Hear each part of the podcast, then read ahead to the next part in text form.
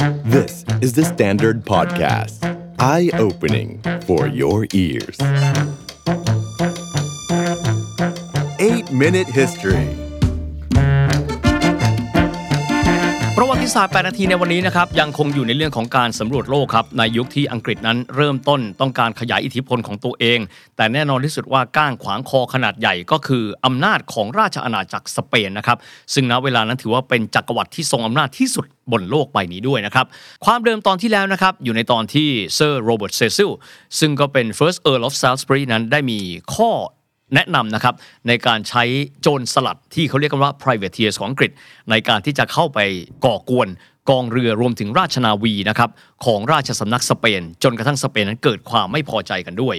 ทีนี้ครับสำหรับผู้นำนะครับของกองเรือที่เป็น privateers อย่างที่บอก privateers ต้องตั้งขึ้นมาครับ จริง ๆ ก็คือกองเรือรบหลวงนั่นแหละครับแต่ถ้าใช้คำว่ากองเรือรบหลวงแล้วก็ประกาศสงครามกับสเปนแน่นอน privateers ที่ว่าถึงครับมีบุคคลสำคัญ 2 คนคือ Francis Drake กับ Humphrey Gilbert เป็นผู้นำจริง ๆ ทั้ง 2 คนก็คือราชนาวีอังกฤษนั่นเองนะครับ เบื้องต้นครับ privateers ของอังกฤษมีการไปก่อโกนทั้งเรือสินค้าและราชนาวีสเปนครับ ในที่สุดถูกเอาคืนบ้าง กันยายนปี 1568 ครับ เรือขนทาสของ Hawkins กับ Francis Drake เจอการโจมตีของกองทัพเรือสเปน บ้างก็โดนจับ บ้างก็โดนโจมครับที่ยุทธนาวีที่ Battle of San Juan de Ulua ซึ่งอยู่ใกล้กับเวราครูซที่ New Spain ถามว่า Nueva España หรือ New Spain อยู่ที่ไหน ปัจจุบันคือเมืองท่าที่ใหญ่ที่สุดของเม็กซิโกนี่แหละครับ ความสัมพันธ์และการตอบโต้กันไปมาระหว่าง privateers กับกองเรือของสเปนนั้น แย่ลงไปเรื่อยๆครับอังกฤษแก้เผ็ดครับด้วยการสกัดและกักเรือเสบียงที่สเปนกำลังลำเลียงครับขนไปทางเหนือให้กับฮอลันดา ซึ่งณเวลานั้นเป็นเมืองขึ้นของฮับส์บวร์กสเปน และสกัดความพยายามในการครอบครองนะครับการค้าข้ามแอตแลนติกอยู่บ่อยๆสำหรับฟรานซิสเดรกคนนี้นะครับ เป็นบุคคลที่เดินหน้าในการสำรวจเส้นรอบวงของโลกอีกคนหนึ่งนะครับ โดยเขาเดินทางในการสำรวจเส้นรอบวงของโลก ต่อมาจากเฟอร์ดินานด์แมกเจลเลนถือว่าเป็นคนที่ 2 เลยนะครับสำหรับการเดินทางของเขาระหว่างปี 1577 ถึง 1580 นะครับ ชื่อเสียงของเขานอกเหนือไปจากเป็นผู้นำกองเรือโจรสลัด privateers แล้ว ยังเป็นบุคคลที่ 2 ต่อจากกองเรือเฟอร์ดินานด์แมกเจลเลนในการเดินทางรอบเส้นรอบวงของโลกด้วย ทีนี้ครับ ด้วยพันธกิจของ privateers นะครับทำให้ฟรานซิสเดรกเดินหน้าเข้าปล้นสะดมกองเรือสเปนอย่างต่อเนื่อง การปล้นครั้งที่สำคัญที่สุดครับ คือการปล้นเรือที่มีชื่อว่า Nuestra Señora de la Concepción ที่มีชื่อเล่นนะครับว่า Caga Fuego เรือลำนี้ครับถือเป็นสัญลักษณ์ ที่สำคัญมากๆ ของราชสำนักสเปนสารพันธกิจที่ถือได้ว่าทำให้ความสัมพันธ์นะครับของสเปนกับอังกฤษย่ำแย่ที่สุดเลย ก็คือภารกิจของ privateers ในการเดินหน้าปล้นสะดมกองเรือสเปน ที่มีชื่อว่า Nuestra Señora de la Concepción ครั้งนี้สเปนรู้สึกโกรธมากเพราะเรือลำนี้มีความสำคัญกับสเปนเป็นอย่างสูง ปฏิบัติการ privateer ของเซอร์ฟรานซิสเดรกนะครับ มีการปล้นทองคำจากเรือดังกล่าวที่มีชื่อเล่นว่า Caga Fuegoและกลับมาที่ลอนดอน เพื่อถวายแก่พระราชินีเอลิซาเบธซ้ำร้ายมากไปกว่านั้นครับ หลังจากที่ปล้นเรือลำนี้เป็นที่เรียบร้อยแล้วนะครับฟรานซิสเดรกได้รับการบรรดาศักดิ์โปรดเกล้าในฐานะท่านอัศวินหรือเป็นท่านเซอร์ จากพระราชินีเอลิซาเบธการกระทำแบบนี้การประดับชั้นยศอัศวินให้กับโจรสลัด คือสิ่งที่ราชสำนักลอนดอนจะปฏิเสธไม่ได้อีกต่อไปแล้ว ว่ามีส่วนรู้เห็นเป็นใจ หรือสปอนเซอร์กับเรือโจรสลัด privateers ที่ปล้นเรือสเปนมาก่อนช่วงนั้น ชาวสเปนเรียกเซอร์ฟรานซิสเดรกว่าเป็นศัตรูหมายเลขหนึ่งทางทะเลว่า El Draque แปลว่า The Dragon นัยหนึ่งน่าเกรงขามครับ อีกนัยหนึ่งคือขยะแขยงเป็นที่สุด และต้องตัดคอมันมาให้จงได้ ทีนี้ครับเล่าถึงอังกฤษสเปน หลายท่านจะตั้งคำถามว่าเอ๊ะแล้วอีกหนึ่งมหาอำนาจที่บอกยิ่งใหญ่มากคือโปรตุเกสแล้วมันหายไปไหนนะครับ ต้องบอกแบบนี้ครับว่าก่อนหน้านั้นเขาต่อกรกับสเปนมายาวนานเป็นร้อยปีเลยนะครับคำตอบมาอยู่ตรงนี้ครับ ในปี 1578 ครับ โปรตุเกสประสบปัญหาการหาผู้สืบราชสันตติวงศ์ครับ เพราะกษัตริย์เซบาสเตียนที่ 1 แห่งราชวงศ์อาวิชสิ้นพระชนม์ ระหว่างที่พระองค์นั้นนำทัพไปรบกับรัฐสุลต่านแห่งโมร็อกโก ที่สนามรบในเมืองอัลคาเซอร์คีบีร์ ราชสำนักโปรตุเกสเจอปัญหาครับ คือไม่สามารถที่จะหาราชนิกูลในการสืบต่อบัลลังก์ของพระองค์ได้ ดังนั้นเชื้อพระวงศ์หลายหลายองค์ จึงเคลมสิทธิเหนือราชบัลลังก์โปรตุเกสสองปีต่อมาในปี 1580 ครับ กษัตริย์ฟิลิปส์แห่งสเปนนะครับ ซึ่งมีพระชนนีเป็นโปรตุเกส ก็คือมีแม่เป็น Portuguese นะครับ ก็ถือได้ว่าเป็นหนึ่งบุคคลที่ชอบธรรมในการครองบัลลังก์โปรตุเกส พระองค์ฉวยความวุ่นวายในช่วงนั้น ยกกำลังเข้าโปรตุเกสครับ และควบรวมโปรตุเกสให้อยู่ภายใต้พระเศวตฉัตรของพระองค์ และทรงสถาปนาสองประเทศนี้รวมกัน มีชื่อว่า Unión Ibérica หรือสหพันธ์ Iberian ในปี 1580 ดังนั้นพระองค์เองครับ ในยามที่พระองค์ปกครองสเปน พระองค์จะมีบรรดาศักดิ์เป็นพระเจ้าเฟลิเป้ที่สองแห่งสเปน เมื่อพระองค์สถาปนาตนเอง เป็นกษัตริย์แห่งโปรตุเกส พระองค์จึงมีอีกหนึ่งฐานันดรเรียกว่าพระเจ้าเฟลิเป้ที่หนึ่งแห่งโปรตุเกส สถานภาพของโปรตุเกสในเวลานั้น ถือเป็นส่วนหนึ่งครับของสหพันธ์ไอเบีเรียน สถานภาพของโปรตุเกสในฐานะที่เป็นส่วนหนึ่งของอูนิโอนอิเบริกายืนยาวต่อเนื่องมาถึง 60 ปี จนกระทั่งถึงปี 1640 และนี่คือสาเหตุที่ทำให้ชื่อของมหาอำนาจนักสำรวจอย่างโปรตุเกสถูกลบเลือนไปจากนั้นเป็นต้นมาครับสำหรับในปี 1583 ครับ ฮัมฟรีย์ กิลเบิร์ต ครับ เข้ายึดนิวฟาวน์แลนด์ที่สองพี่น้องคาบอตโตไปถึงเมื่อเกือบร้อยปีที่แล้ว พูดง่ายๆอังกฤษเข้าไปยึดพื้นที่ที่โปรตุเกสซึ่งตอนนั้นเป็นส่วนหนึ่งของสหพันธ์ Iberianั้น กลับเข้ามาของเป็นของตัวเองอีกครั้งหนึ่ง ซึ่งถือเป็นการท้าทายราชสำนักสเปนครับ และทำให้นิวฟาวน์แลนด์ซึ่งณเวลานี้เป็นส่วนหนึ่งของแคนาดา กลายมาเป็น Crown Colony หรืออาณานิคมแห่งแรกในอเมริกาเหนือของราชสำนักลอนดอน ปีเดียวกันครับฮัมฟรีย์กิลเบิร์ตหนึ่งใน privateers ถึงแก่อสัญกรรม น้องชายต่างบิดาของเขาวอลเตอร์แรลลี่เข้ามามีบทบาทในการขยายอำนาจทางทะเลของอังกฤษต่อไป ใครก็ตามนะครับที่ดูภาพยนตร์เรื่อง Elizabeth the Golden Age คงจะได้เห็นนะครับว่าวอลเตอร์แรลลี่ผู้นี้เป็นบุคคลที่มีบทบาทสำคัญในช่วงของเอลิซาเบธที่ 1 เป็นอย่างสูงวอลเตอร์แรลลี่คนนี้ครับมีบทบาทในการขยายอำนาจทางทะเลของอังกฤษ ด้วยการเข้าไปสนับสนุนกองเรืออังกฤษในการไปยึดครองเกาะที่มีชื่อว่าโรอาโนกเพื่อเป็นการปักหมุดหมายแรกของอังกฤษบนทวีปใหม่ นั่นก็คืออเมริกาเหนือในปี 1584 ครับในแง่การเมืองระหว่างประเทศในเวลานั้น อังกฤษกับสเปนต่างต้องใช้นโยบายการเมืองระหว่างประเทศ เพื่อสกัดการขยายอำนาจของอีกฝ่ายหนึ่งอย่างต่อเนื่องครับ อังกฤษเองให้ความช่วยเหลือแก่อันโตนิโอ of คราตู ซึ่งเป็นอดีตเชื้อพระวงศ์โปรตุเกสเพื่อต่อต้านอำนาจของพระเจ้าเฟลิเป้ที่ 2 ในขณะที่สเปนครับ ให้การสนับสนุนกับกลุ่มแคทอลิกในไอร์แลนด์ สกัดความพยายามของพระราชินีเอลิซาเบธในการปฏิรูปศาสนาในไอร์แลนด์ อังกฤษตอบโต้กลับด้วยการให้การสนับสนุนกบฏโปรเตสแตนต์ในเนเธอร์แลนด์ ในเวลาที่ยังคงเป็นเมืองขึ้นของสเปน และต้องการประกาศเอกราชจากสเปน พูดง่ายๆ ต่างฝ่ายต่างให้การสนับสนุนกลุ่มต่อต้านรัฐบาลกลางของอีกฝ่ายหนึ่งนั่นเองนะครับในปี 1584 สเปนลงนามในสัญญาที่มีชื่อว่าจอห์นวิลกับสันนิบาตแคทอลิกแห่งฝรั่งเศส ในการร่วมมือกันเพื่อรบกับโปรเตสแตนต์ฝรั่งเศส หรือว่าฮูเกอโน เพื่ออะไรครับผูกมิตรกับฝรั่งเศส ไม่ให้เข้ามาแทรกตรงกลาง ระหว่างข้อพิพาทอังกฤษกับสเปน ราชสำนักฮับสเบิร์กสเปนมองสถานการณ์นี้ด้วยความอึดอัดครับเพราะมหาอำนาจที่ทรงอานุภาพที่สุดในโลก ย่อมไม่ทนกับอาณาจักรปีศาจว่าง่ายๆเขามองว่าอังกฤษที่เป็น Church of England นั้นเป็นปีศาจต่อต้านแคทอลิก พระเจ้าเฟลิเป้ที่ 2 ไม่ยอมให้ใครมาเหยียบจมูกพระองค์ครับ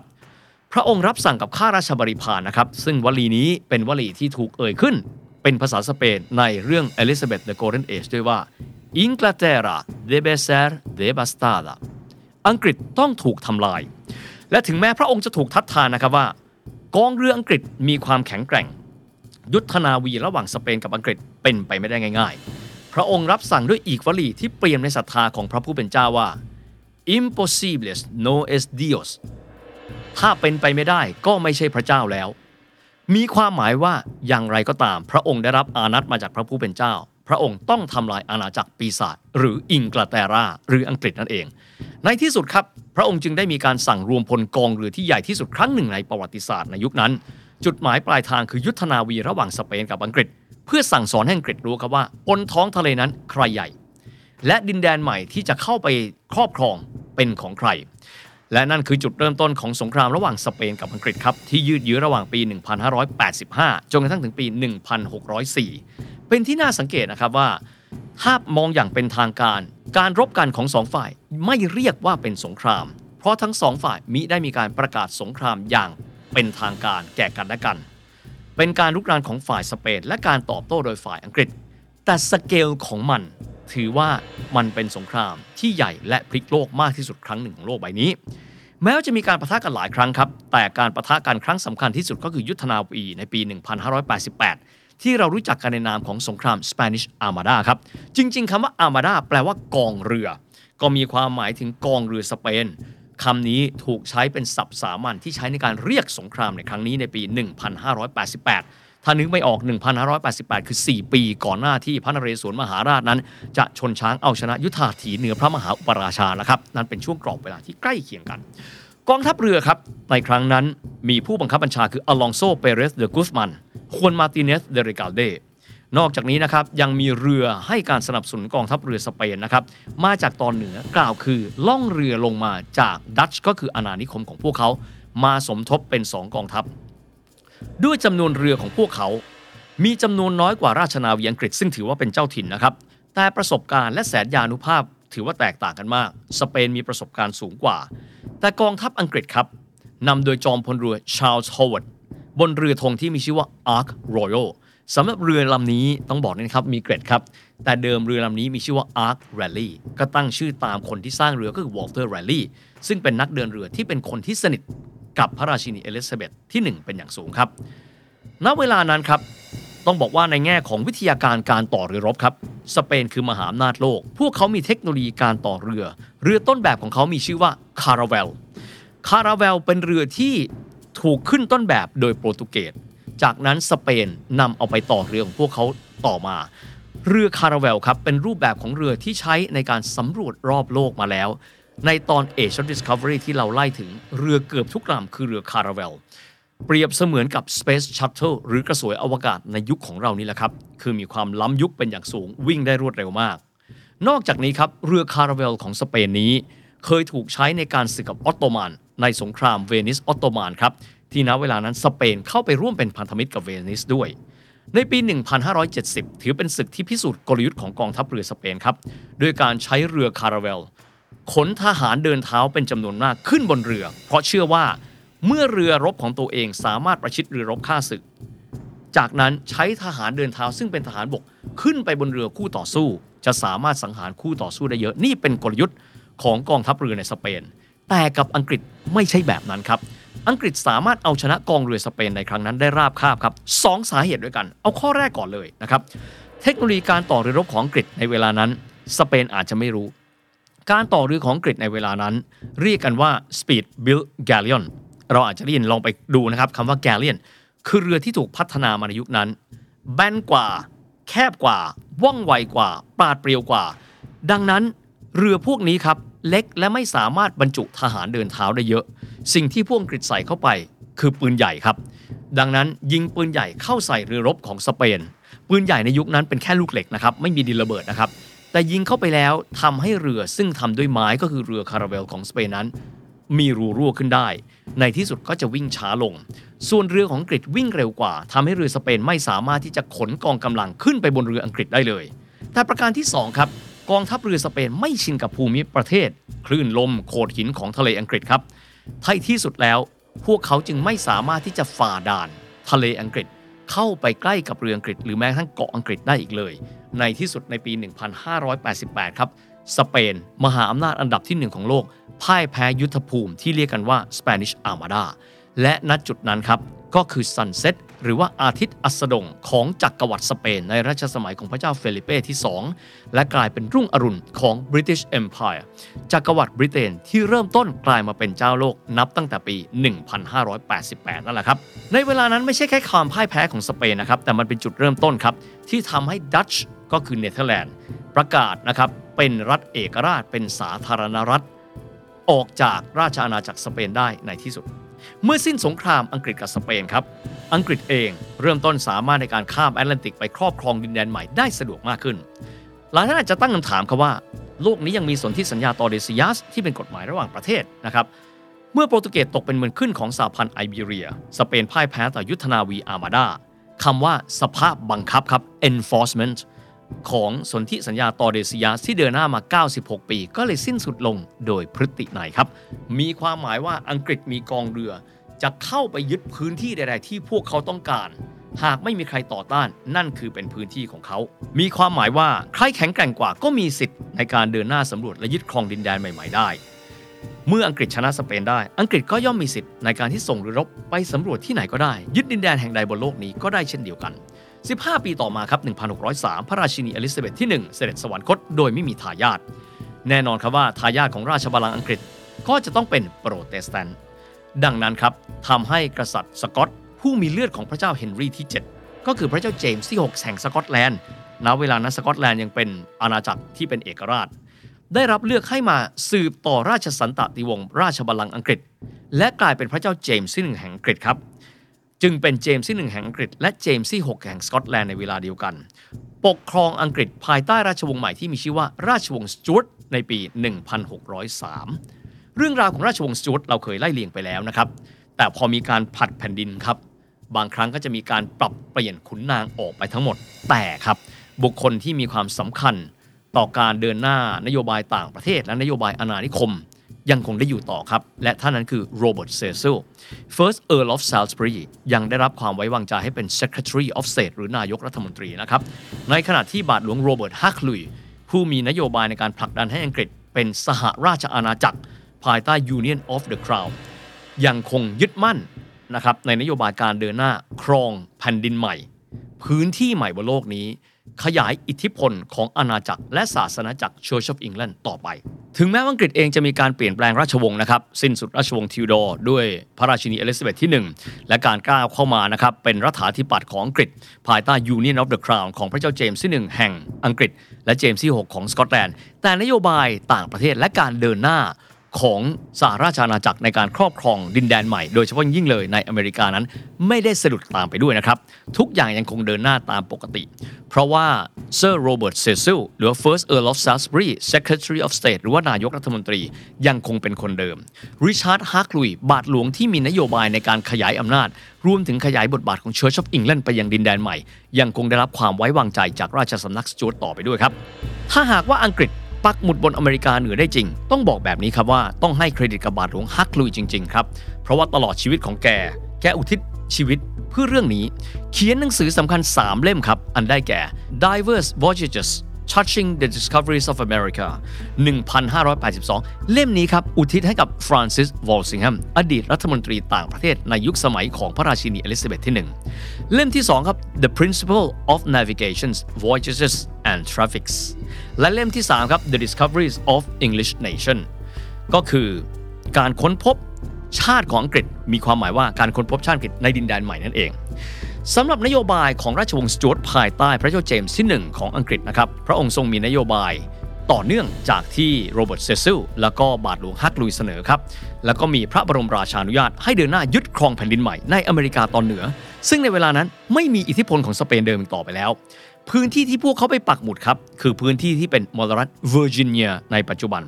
ที่เรียกว่าเวอร์จิเนียหลายท่านคงรู้ครับ เพราะเป็นการถวายพระเกียรติแก่ราชินีผู้ครองพรหมจรรย์ หรือพระราชินีเอลิซาเบธนี่แหละครับ และตั้งบริษัท 2 แห่งเพื่อรับหน้าที่ในการดำเนินการเรื่องนี้ได้แก่ The London Company and the Plymouth Company ในปี 1606 สองบริษัทนี้ต่อมาถูกรวมกันแล้วเรียกว่า Virginia Company อันเป็นบริษัทซึ่งเป็นกิจการของรัฐภายใต้ราชวงศ์สจวตในการกำกับดูแลอาณานิคม หรือว่า Colonial Administration นี่แหละครับ ในปลายปีนั้นเอง 1606 ครับ นักล่าอาณานิคมของอังกฤษชุดแรก ภายใต้บริษัท London Plymouth หรือ Virginia นี้ ส่งเรือไป 3 ลำ อันถือเป็นปฐมบทของการยึดครองดินแดนใหม่ที่ในเวลาต่อมาก็คือสหรัฐอเมริกา ประเทศที่ทรงอิทธิพลมากที่สุดในโลก เรือ3ลำที่บริษัท London และ Plymouth ส่งไป มีชื่อดังต่อไปนี้ครับ Susan Constant ลำที่ 1 Discovery ลำที่ 2 และ Godspeed ลำที่ 3 ภายใต้การบัญชาการของ Christopher Newport ส สถาปนาการตั้งถิ่นฐานแห่งแรกของชาวบริติชในพื้นที่แผ่นดินใหม่คืออเมริกาเหนือนะครับ ก็คือบริเวณพื้นที่ที่แม่น้ำเจมส์ที่มีชื่อว่าเมืองเจมส์ทาวน์ที่ตั้งชื่อเจมส์ทาวน์คงไม่ต้องเดานะครับ ก็คือเป็นการถวายพระเกียรติให้กับพระเจ้าเจมส์ที่ 1 แห่งอังกฤษเจมส์ที่ 6 แห่งสกอตแลนด์นั่นแหละครับซึ่งในจุดนั้นก็เป็นการปักหมุดบอกให้รู้นะครับว่า ณเวลานี้พระราชอำนาจของกษัตริย์อังกฤษได้แผ่ขยายไปที่ดินแดนใหม่กันแล้ว ซึ่งเวลานั้นเป็นเหมือนกับการเปลี่ยนแปลงดุลยภาพการแบ่งอำนาจโลก การแบ่งพื้นที่ของบรรดามหาอำนาจนะครับ อเมริกาเหนือกลายเป็นพื้นที่ใหม่ของสหรัฐอเมริกา อเมริกาเหนือตอนใน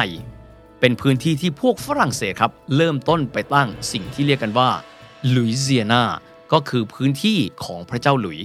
ในขณะที่อเมริกาใต้ครับ เป็นพื้นที่ของสนธิสัญญาตอเดซิยาซึ่งมีเอาไว้แต่เดิมก็คือบราซิล ก็เป็นของโปรตุเกส ในขณะที่พื้นที่อื่นๆ ก็จะเป็นของสเปน พูดง่ายๆ มันคือการแบ่งเค้กดินแดนใหม่ ของมหาอำนาจชาติตะวันตก โดยที่คนพื้นที่ไม่ได้มีส่วนรู้เห็นด้วยแม้แต่น้อยครับ การลงหลักปักฐานในดินแดนใหม่ที่ไม่มีอะไรเลย แน่นอนครับมันเจอกับความท้าทายมหาศาลไม่จะเป็นความกันดานที่ฆ่าชีวิตคนไปมหาศาลความขัดแย้งระหว่างคนอเมริกันพื้นเมืองนะครับกับคนอังกฤษถ้าหากว่าใครนะครับดูแอนิเมชันดิสนีย์เรื่องโพคาฮอนทัสที่เป็นเรื่องของหญิงชาวเผ่าพื้นเมืองถูกจับตัวไปแล้ว ถูกบังคับให้เข้ารับศีลจุ่มเป็นคริสเตียนนะครับ จากนั้นสมรสกับ British Settlers หรือว่ากลุ่มผู้คนที่เป็นคนอังกฤษที่ไปลงหลักปักฐานในดินแดนใหม่ที่มีชื่อว่าจอห์นรอล์ฟจนได้รับการยอมรับเป็นคนเมืองที่มีอารยธรรม หรือ civilized savage ก็ถือว่าเป็นอีกหนึ่งกุญแจสำคัญในการลดแรงกดดันในช่วงแรกของการลงหลักปักฐานของอังกฤษในดินแดนใหม่ที่พวกเขาเรียกว่า British America ใครศึกษาประวัติศาสตร์อเมริกันคงจะได้ยินนะครับ 13 colonies หรือว่ารัฐที่เป็นอาณานิคม 13 แห่งครับของอังกฤษก็คือ 13 อาณานิคม ที่ก็คือมลรัฐ 13 แห่งของสหรัฐอเมริกาที่ติดกับชายฝั่งแอตแลนติก แต่จริง ๆ แล้วกว่าที่จะเดินหน้าไปตรงนั้นได้ ต้องไม่ลืมนะครับว่า มหาอำนาจอื่นเขาก็ไม่หยุดนิ่งในการที่จะหาดินแดนใหม่ในอเมริกาเหนือ และหนึ่งในนั้นนะครับก็คือสาธารณรัฐที่ปลดแอกตัวเองจากจักรวรรดิสเปน นั่นก็คือสาธารณรัฐดัตช์ที่มีนักเดินเรือที่ยิ่งใหญ่ ก็พุ่งเป้าไปสู่พื้นที่ดังกล่าวเช่นเดียวกัน ในกรอบเวลาเดียวกันกับที่บริเตนนั้นยึดครองพื้นที่แถวเวอร์จิเนีย 3 ปีถัดจากนั้นครับในปี 1609 ชาวดัตช์เดินเรือมาตั้งศูนย์กลางการค้าของพวกเขาที่แม่น้ำสำคัญของดินแดนใหม่ ก็คือแม่น้ำฮัดสันแม่น้ำเดลาแวร์ แม่น้ำคอนเนคติคัตสถาปนาเมืองขึ้นใหม่ ที่พวกเขาเรียกเมืองนั้นว่านิวเนเธอร์แลนด์ครับโดยสถาปนาเมืองหลวงศูนย์กลางอำนาจดินแดนใหม่ของพวกดัตช์ว่านิวอัมสเตอร์ดัม ซึ่งต่อมากลายเป็นศูนย์กลางทางการเงินและการลงทุนของโลก ที่มีชื่อว่านิวยอร์กว่าแต่ทำไมนะครับ จากนิวอัมสเตอร์ดัมและกลายเป็นนิวยอร์กทำไมไม่เป็นนิวเจมส์นิวชาร์ลส์นิวเอ็ดเวิร์ดตามชื่อของกษัตริย์อังกฤษเดี๋ยวค่อยมาว่ากันนะครับ ในปี 1657 ครับเนเธอร์แลนด์เดินหน้าขยายพื้นที่ไปยังพื้นที่ใหม่นะครับก็คือหุบเขาเดลาแวร์ และตั้งพื้นที่ตรงนั้นตั้งชื่อใหม่ว่านิวสวีเดน อังกฤษเฝ้ามองการขยายอำนาจของพวกดัตช์ในดินแดนใหม่อย่างใกล้ชิดครับ ดัตช์เองก็ตระหนักดีว่าศัตรูของพวกเขาในการเดินหน้ายึดครองดินแดนใหม่ก็คือบริเตนที่มองเขาอยู่ ในที่สุดในทศวรรษที่ 60 ครับ เกิดสงครามอังกฤษดัตช์บนน่านน้ำยุโรป และปี 1664 ริชาร์ดนิโคลส์สามารถยึดครองนิวเนเธอร์แลนด์ได้ในที่สุดครับ ก่อนที่จะเผด็จศึกไล่พวกดัตช์ออกจากอเมริกาได้โดยสมบูรณ์ในอีก 10 ปีต่อมา ถือเป็นการสิ้นสุดอิทธิพลดัตช์ในอเมริกาเหนือโดยสมบูรณ์แบบ ในกรอบเวลานั้นครับเชื้อพระวงศ์ผู้ได้รับมอบความรับผิดชอบในการดูแลอาณานิคมในอเมริกาเหนือบริเวณแม่น้ำเดลาแวร์ เขตอิทธิพลเดิมของพวกดัตช์คือพระอนุชาของพระเจ้าชาร์ลส์ที่สองที่ดำรงพระยศเป็น Duke of York ด้วยความสำเร็จในการที่ยึดดินแดน ที่เคยถูกดัตช์เรียกว่านิวอัมสเตอร์ดัมราชสำนักลอนดอนจึงขนานนามนะครับ เมืองที่เป็น Crown Colony หรืออาณานิคมใหม่ ตามพระอิสริยยศของพระราชวงศ์ที่นำทัพในการจัดการพื้นที่ตรงนั้นใหม่ นั่นก็คือ Duke of York ดังนั้นนิวอัมสเตอร์ดัมจึงมีชื่อว่านิวยอร์กโดยมีเมืองหลักคือนิวยอร์กซิตี้และมอบพื้นที่ใกล้เคียง เป็นเจอร์ซีย์ตะวันออก และเจอร์ซีย์ตะวันตก ให้อยู่ภายใต้การดูแลของจอห์นเบิร์กลีย์และจอร์จคาร์เทเรตและรวมสองพื้นนี้เรียกกันว่านิวเจอร์ซีย์ซึ่งหลังจากนั้นรวมเป็นหนึ่งเดียวในปี 1700 กับ 2 ครับสำหรับ Duke of York นั้นเป็นพระอนุชาของพระเจ้าชาร์ลส์ที่ 2 คงจำพระเจ้าชาร์ลส์ที่ 2 ได้นะครับ เราเคยไล่เรียงกันไปในเอพิโซดก่อนหน้านี้ ว่าพระองค์ทรงเป็นกษัตริย์เจ้าสำราญครับสำหรับพระเจ้าชาร์ลส์ที่ 2 นั้นพระองค์ทรงเป็นโปรเตสแตนต์ Church of England แต่พระอนุชาของพระองค์นั้น เป็นแคทอลิกครับ ดังนั้นพอพระเชษฐาคือพระเจ้าชาลส์พี่ชายของพระองค์ จะแต่งตั้งให้พระองค์นั้น เป็นผู้สืบราชสันตติวงศ์ต่อไป สืบบัลลังก์ต่อไป พระองค์จึงได้รับแรงต้านครับ แต่ในที่สุดพระองค์ก็ครองราชต่อมาเป็นกษัตริย์องค์ที่ 3 ของราชวงศ์สจวตมีพระนามว่าพระเจ้าเจมส์ที่ 2 แห่งอังกฤษ และเจมส์ที่ 7 แห่งสกอตแลนด์ แล้วก็เป็นกษัตริย์แคทอลิกพระองค์สุดท้ายของอังกฤษสืบมา ชีวิตของพระองค์ไม่ได้ราบรื่นนะครับ เพราะว่าพระองค์เป็นกษัตริย์แคทอลิกบนดินแดนโปรเตสแตนต์แต่ในแง่นโยบายการเดินหน้าในการครอบครองดินแดนใหม่อย่างแข็งแกร่งนั้น เดินหน้ามาอย่างต่อเนื่อง โดยมีเอ็ดมันด์แอนดรอสเป็นมือขวาในการขยายดินแดนในอาณานิคมใหม่ที่อเมริกาเหนือครับในปี 1688 ครับ หลังจากที่พระองค์ครองราชได้ 3 ปี พระองค์ประสบชะตากรรมเช่นเดียวกับพระชนก หรือพระเจ้าชาร์ลส์ที่หนึ่ง คือถูกโค่นบัลลังก์ในช่วงของ Glorious Revolution โดยพระเจ้า William of Orange กษัตริย์แห่งฮอลแลนด์ ผู้ปกครองบัลลังก์อังกฤษในเวลาต่อมาร่วมกับพระราชินีแมรี่ แต่ถึงแม้ว่าจะมีการเปลี่ยนแผ่นดิน แต่นโยบายการยึดครอง และสร้างเสถียรภาพอำนาจในดินแดนใหม่อเมริกาเหนือ ยังคงเดินหน้าต่อไปโดยทั้งสองพระองค์ครับสำหรับ British Empire นะครับถ้าจะว่ากันแล้วเนี่ยนะครับก็เริ่มต้นที่ชายฝั่งแอตแลนติกของทวีปใหม่ที่เริ่มต้นตั้งแต่รัชสมัยของพระเจ้าเจมส์ที่หนึ่งแห่งอังกฤษ ก็คือเจมส์ที่ของสกอตแลนด์นะครับที่เรียกกันว่าเวอร์จิเนีย colony จากนั้นก็ถูกเรียกว่านิวอิงแลนด์จากนั้นขยายต่อมาเป็น 13 colonies หรือว่า 13 อาณานิคม สืบมาจนกระทั่งปี 1776 ครับ ที่คนอเมริกัน ประกาศอิสรภาพจากจักรวรรดิบริเตน British Empire และกลายมาเป็น United States of America แต่คู่ขนานกันไปกับสิ่งที่ไล่เรียงมาเกี่ยวกับอิทธิพลของอังกฤษนะครับ ต้องไม่ลืมว่า อีกหนึ่งอย่างที่เราไม่ได้รวมเข้ามาในเอพิโซดนี้ คือการขยายอำนาจของจักรวรรดิฝรั่งเศสในอเมริกาเหนือ พวกเขาก็เดินหน้าในการครอบครองดินแดนใหม่ และครอบครองพื้นที่ในส่วนที่เรียกว่า Louisiana of France กินพื้นที่ประมาณ 10 กว่ารัฐของสหรัฐอเมริกา เช่นเดียวกัน ก่อนที่ในยุคของกงสุลใหญ่แห่งฝรั่งเศสที่มีชื่อว่านโปเลียนโบนาปาร์ตจะขายมัน ก็คือ Louisiana of France ให้กับสหรัฐอเมริกา ในยุคของประธานาธิบดีคนที่ 3 คือโทมัสเจฟเฟอร์สันปัจจุบันครับสหรัฐอเมริกาคือมหาอำนาจอันดับที่ 1 ของโลก ต้องยอมรับนะครับว่า ความเป็นมาก่อนที่จะเดินหน้ามาสู่วันนี้ เริ่มต้นจากความทะเยอทะยานของราชสำนักหลายแห่งในยุโรป ความบ้าบิ่นของนักสำรวจและลูกเรือจำนวนมาก การแข่งขันทางเทคโนโลยี และแน่นอนนะครับว่า มหาสงครามระหว่างฮับสบวกสเปนพระเจ้าฟิลิเป้ที่2 กับราชินีผู้ประพฤติพรหมจรรย์ พระราชินีเอลิซาเบธที่ 1 แห่งราชวงศ์ทิวเดอร์ มันคือสงครามที่เปลี่ยนโลกนี้ไป ตลอดการจวบจนวันนี้ The Standard Podcast. Eye opening for your ears.